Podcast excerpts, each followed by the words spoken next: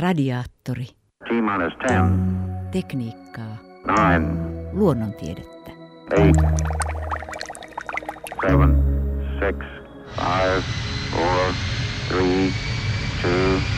One small step for man. Ignition. Liftoff. Newton antoi sitten todellisen fysikaalisen selityksen, miksi taivaan kappaleet liikkuvat juuri tietyllä tavalla. Keplerin lait kuvaavat niitä liikkeitä hyvin, mutta ne eivät selitä niitä millään tavoin. Johannes Kepler osoitti 1600-luvun alkuvuosina, että planeetat kiertävät aurinkoa ellipsin muotoista rataa pitkin. Mutta miksi oli näin?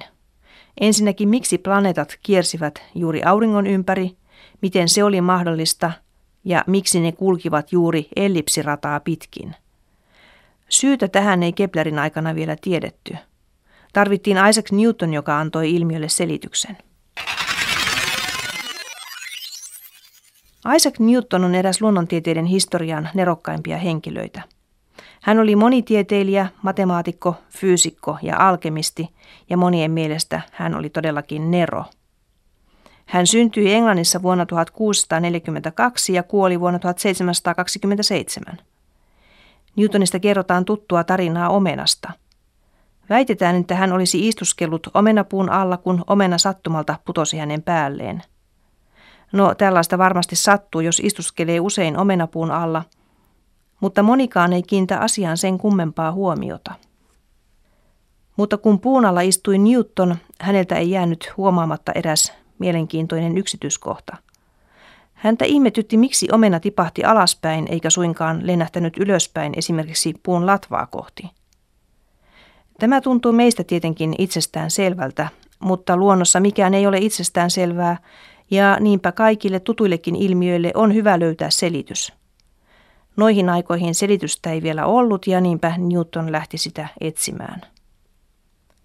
Mutta putosiko omena todella hänen päähänsä vai ei? Ainakin Cambridgein yliopiston Trinity Collegein pihalle istutettiin vuonna 1954 juuri tämän tarinan muistoksi omenapuu, joka on lähtöisin Newtonin kotitilalta Lincolnshirestä. Newton opiskeli aikoinaan juuri tuossa maineikkaassa Trinity Collegeissa.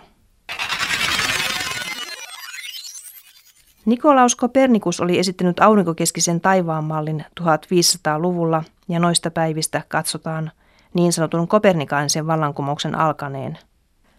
Tämä oli tieteen ja maailmankuvan oma vallankumous, joka tarkoittaa erityisesti sitä, että maakeskinen taivaan malli heitettiin vihdoin roskakoppaan ja siirryttiin aurinkokeskiseen malliin, jossa planeetat kiertävät auringon ympäri.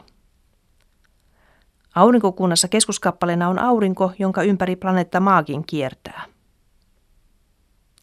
Kopernikaanisen vallankumouksen huipentuma ja eräänlainen päätepiste oli Newtonin teos Philosophie Naturalis Principia Mathematica, joka käsitteli taivaan mekaniikkaa.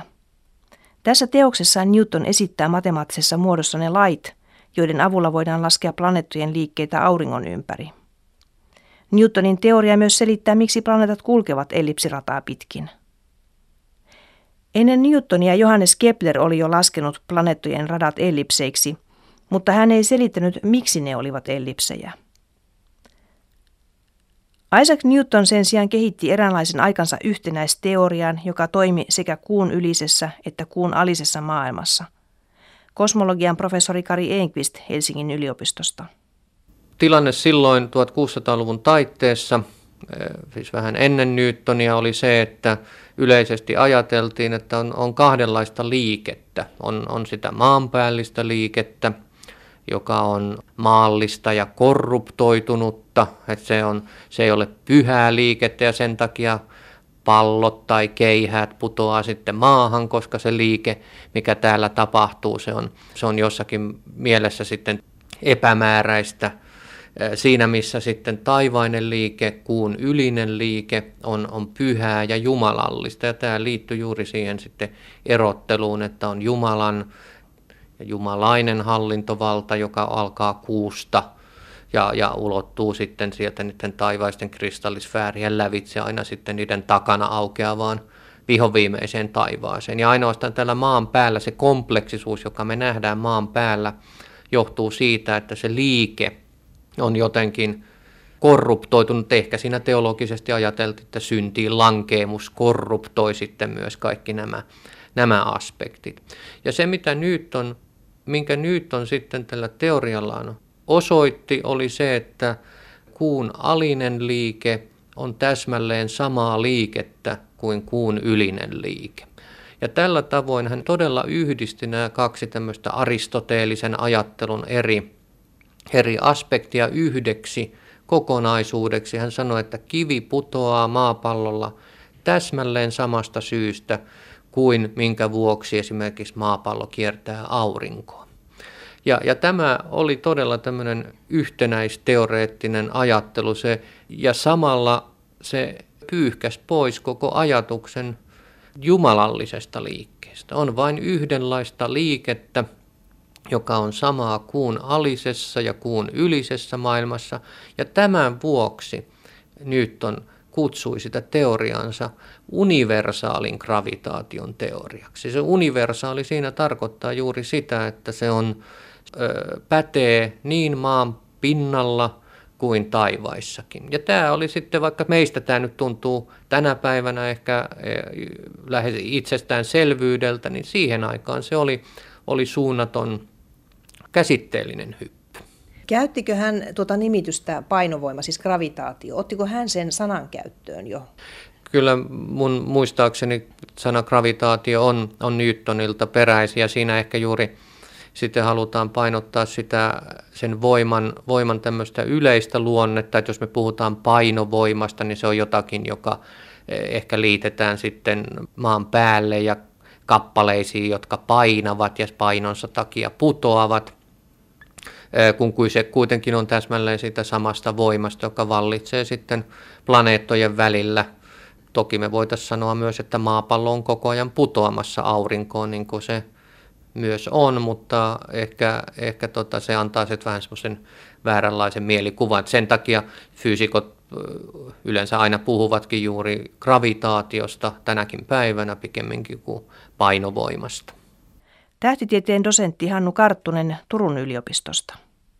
Newton antoi todellisen fysikaalisen selityksen, miksi taivaan kappaleet liikkuvat juuri tietyllä tavalla. Keplerin lait kuvaavat niitä liikkeitä hyvin, mutta ne eivät selitä niitä millään tavoin. Niiden avulla voidaan laskea planeettojen paikat, mutta, mutta niissä ei kerrota mitään siitä, mikä sen liikkeen aiheuttaa. Newtonin lait sitten kertovat selvästi, mistä nämä liikkeet johtuvat, ja niiden avulla voidaan sitten aika helposti johtaa nämä Keplerin lait. Ne ovat siis seurausta suoraan Newtonin laista. Miten Newton joutui tälle tielle, että hän lähti, lähti tätä asiaa selvittämään? Tässäkin tapauksessa sillä on tietysti pitkä tausta. Nämä ilmiöt olivat ilmassa jo pitkän aikaa olleet. Sitä Aristoteleen fysiikkaa oli ruvettu arvostelemaan. Erityisesti Galilei huomasi, että, että ne ajatukset ei pidä paikkaansa ja, ja alettiin luoda uudenlaista fysiikkaa. Ja sitä Newton sitten tutki ja kehitti sitä varten uudenlaista matematiikkaa, differentiaali- ja integraalilaskentaa. Ja sen avulla pystyi johtamaan, johtamaan näitä tuloksia hyvin helposti. Mutta taaskin on hieman yllättävää, että hänen hänen pääteoksensa Principia ja matematiikka ei sisällä näitä uusia matemaattisia työkaluja, vaan se on taas sitä klassista geometriaa, eukleiden elementtaa ja hirvittävän rasittavaa luettavaa ja todella vaikeaa tajuista. Ehkä hän epäili, että jos hän käyttäisi tällaista uutta eksoottista menetelmää, jota kukaan ei vielä ymmärtänyt, niin se olisi joutunut arvostelun kohteeksi, että hän halusi ottaa varman päälle ja tukeutua tällaiseen perinteiseen matematiikkaan. Newton oli ilmeisen loistokas matemaatikko ja kehitti differentiaali- ja integraalilaskentaa, jota myös filosofia-matemaatikko Gottfried Leibniz kehitti samoihin aikoihin Newtonista riippumatta, ja erimielisyyttä olikin siitä, kumpi heistä teki sen ensin. Isaac Newton työskenteli Cambridgein yliopiston matematiikan professorina ja vuonna 1672 hänet hyväksyttiin kuninkaisen tiedeakatemian Royal Societyn jäseneksi. Kerrotaan, että muutamaa vuotta myöhemmin seuran sihteeri Robert Hooke olisi kysellyt Newtonilta, millainen mahtaa olla sellaisen kappaleen rata, johon kohdistuu voima, joka on suuruudeltaan kääntäen verrannollinen etäisyyden neliöön. Tämä kysymys saattoi olla ponnahduslauta sille, että Newton alkoi pohtia taivaankappaleiden välisiä voimia. Professori Kari Enqvist Helsingin yliopistosta. Se, että tämmöinen eh, voima, joka sitten pitäisi planeettoja radallaan, niin että se käyttäytyy kääntäen verrannollisesti etäisyyden neljöön, niin oli ehkä semmoinen hyvin luonnollinen olettamus sitten, joka, johon mun ymmärtääkseni nyt on pääty sillä tavoin, että hän ajatteli, että se voima on ikään kuin pieni pallukka. Jos ajatellaan vaikka, että aurinko ampuisi tämmöisiä tykin kuulia joka puolelle tasaisesti, ja, ja tämmöinen yksittäinen tykin kuula olisi ikään kuin sitä voimaa välittävä pallukka, niin on, on helppo sitten matemaattisesti nähdä, että näiden pallukoiden tiheys, kun katsotaan tiheyttä etäisyyden funktiona aina semmoisella R-säteisellä pallonkuorella, niin se, se tiheys pienenee niin kääntäen verrannollisesti sen etäisyyden neljöön. Et se se niin oli ehkä semmoinen suhteellisen yksinkertainen päätelmä, jonka tälleen lähes puoli filosofisesti saattoi sitten niin vetää. Mutta se, mikä siinä varmaan oli se vaikeampi tehtävä, oli sitten se, että osoittaa, että mikä on se rata. Että jos me teemme tämmöisen oletuksen voiman luonteesta, että mikä on sitten se rata, jota kappaleet tämän voiman vaikutuksen alaisina kulkee. Ja, ja mä luulen, että tämä oli se kysymys. Ja mä muistan tällaisen anekdootin, että sitten joku oli Newtonilta kysynyt sitä jossain vaiheessa, että, että osaako hän sanoa, että mikä oli se semmoinen rata. Ja, ja, ja Newton oli siihen sitten heti tokaissut, että se on ellipsi. Newton tutki gravitaation ongelmaa ja puursi yhtälöidensä kimpussa yksin. Vuonna 1684 hän mainitsi tuloksistaan tähtitieteilijä matemaatikko Edmund Hallille joka tajusi heti Newtonin töiden arvon ja kehotti häntä kirjoittamaan ne kirjaksi. Ja näin tapahtuikin.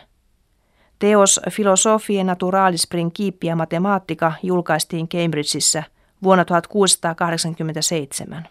Näin, näin jälkiviisauden valossa siinä oli tosiaan niin ehkä kaksi askelta. Että yksi oli se periaateajatus, joka sanoi, että se voima, joka vallitsee auringon ja planeettojen välillä, että se on kääntäen verrannollinen etäisyyden neliö, ja se on, se on tälleen filosofisesti ymmärrettävä alkuhypoteesi, mutta et se, että miten sitten lasketaan se, se rata, niin sehän vaati sitten sitä uutta matematiikkaa, eli differentiaalilaskentaa, jota Newtonin täytyy sitten oikein sitten kehittää. Et, et siinä oli niin tämmöinen, voisi sanoa, puolifilosofin, luonnon filosofinen aspekti ja sitten tämmöinen tekninen aspekti että, ja ratkaisu, joka sitten niin loppujen lopuksi todella osoitti, että, että planeettaradat todella voidaan selittää tämmöisen lain, lain perusteella, ja että se samainen laki todella sitten antaa myös maan pinnalla sen liikkeen, joka me nähdään kappaleilla, kun niitä, niitä pudotetaan. Kaikki kappaleet tämän lain mukaan putoaa massasta riippumatta täsmälleen samalla lailla, ja joka vaikuttaa ihan kummalliselta ajatukselta, että massasta riippumatta kappaleet putoavat täsmälleen samalla lailla ja se oli joku näistä Apollo kuulennoista, jotka sitten demonstroi tätä hyvin kauniisti kuun pinnalla. Se filmipätkä löytyy tuolta verkostakin, jossa astronautti kuun ilmattomassa tilassa sitten pudottaa tämmöisen vasaran ja höyhenen, ja, ja ne molemmat sitten kauniisti Newtonin lakien mukaisesti putoaa samaa vauhtia ja iskeytyy kuun pintaan täsmälleen samalla hetkellä.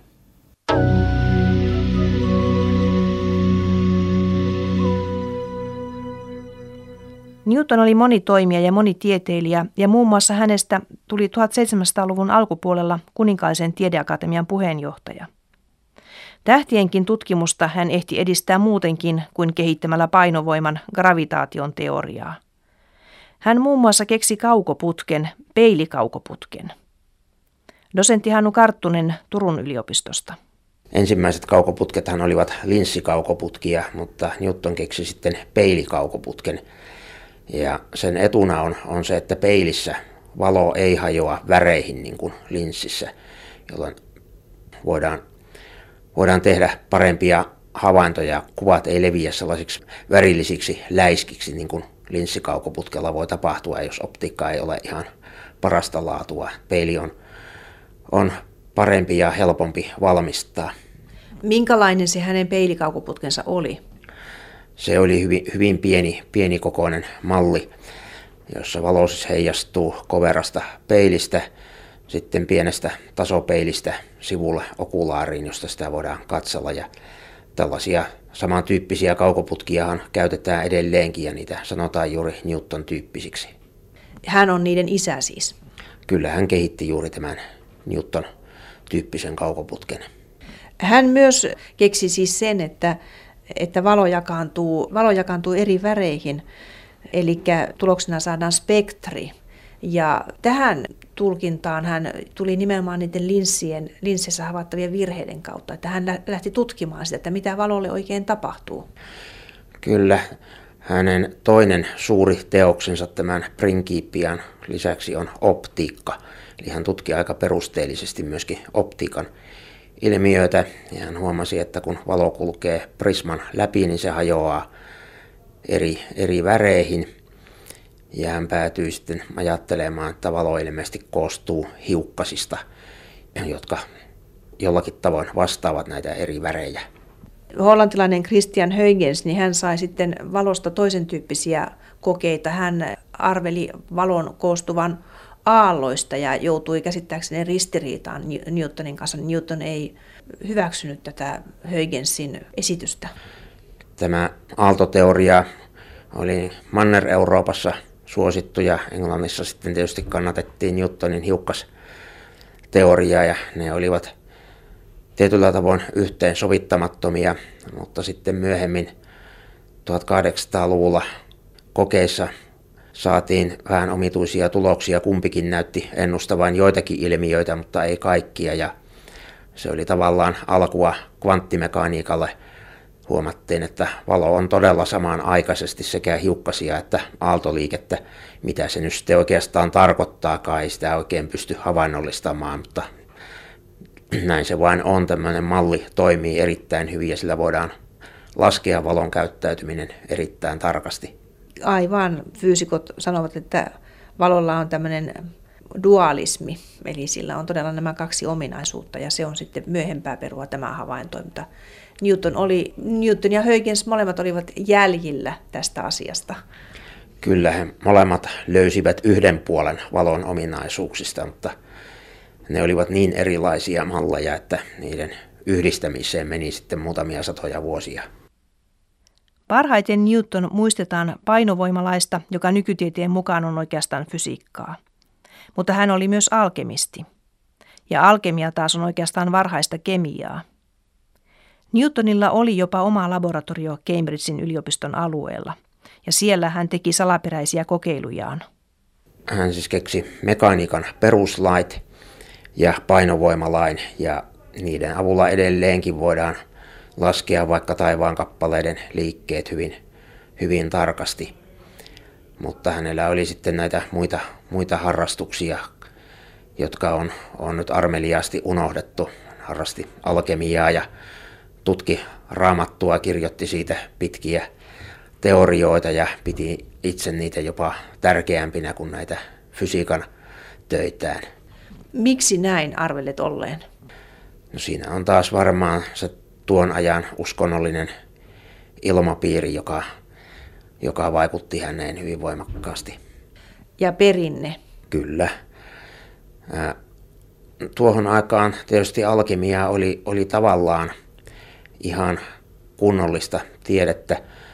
Antiikin ajan oppien mukaan kaikki aine koostui neljästä elementistä, joita olivat siis maa, tuli, vesi ja ilma – ja periaatteessa mikä tahansa aine voidaan hajottaa noihin neljään elementtiin ja niistä ko- koota sitten vaikka kultaa tai jotakin muuta ainetta, eli se ei sillä tavalla tuntunut huuhaalta kuin nykyisin.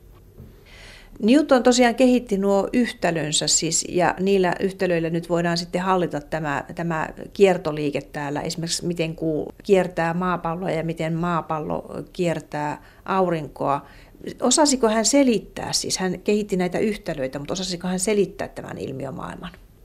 Hänen teoriansa on taaskin matemaattinen malli. Sitä arvosteltiin heti alkuunsa siitä, että siinä on sellainen kaukovaikutus. Kaksi kappaletta vetää toisiaan puoleensa ja se voima riippuu niiden kappaleiden massosta ja välimatkasta, mutta siinä ei oikeastaan millään tavoin selitetä, miten, miten se vetovoima toimii, mikä mekanismi sitä välittää, koska se toimii pitkien matkojen yli tyhjiön poikki, ei siinä välissä ole mitään semmoista vieteriä, joka vetäisi niitä kappaleita toisiinsa, ja tämä aiheutti aikamoista kritiikkiä. Onko se todella niin, että tällaisella Newtonin mallilla voidaan kohtuullisen hyvin hallita tämmöinen kahden kappaleen keskinäinen kiertoliike? Sillä voidaan hallita sellainen erittäin tarkasti. Ja oikeastaan aurinkokunnan ja linnun radan liikkeet voidaan laskea hyvin tarkasti Newtonin mekaniikan avulla. Sitten 1900-luvun puolella siihen tuli pieni lisäkorjaus, kun Einstein kehitti yleisen suhteellisuusteoriaan.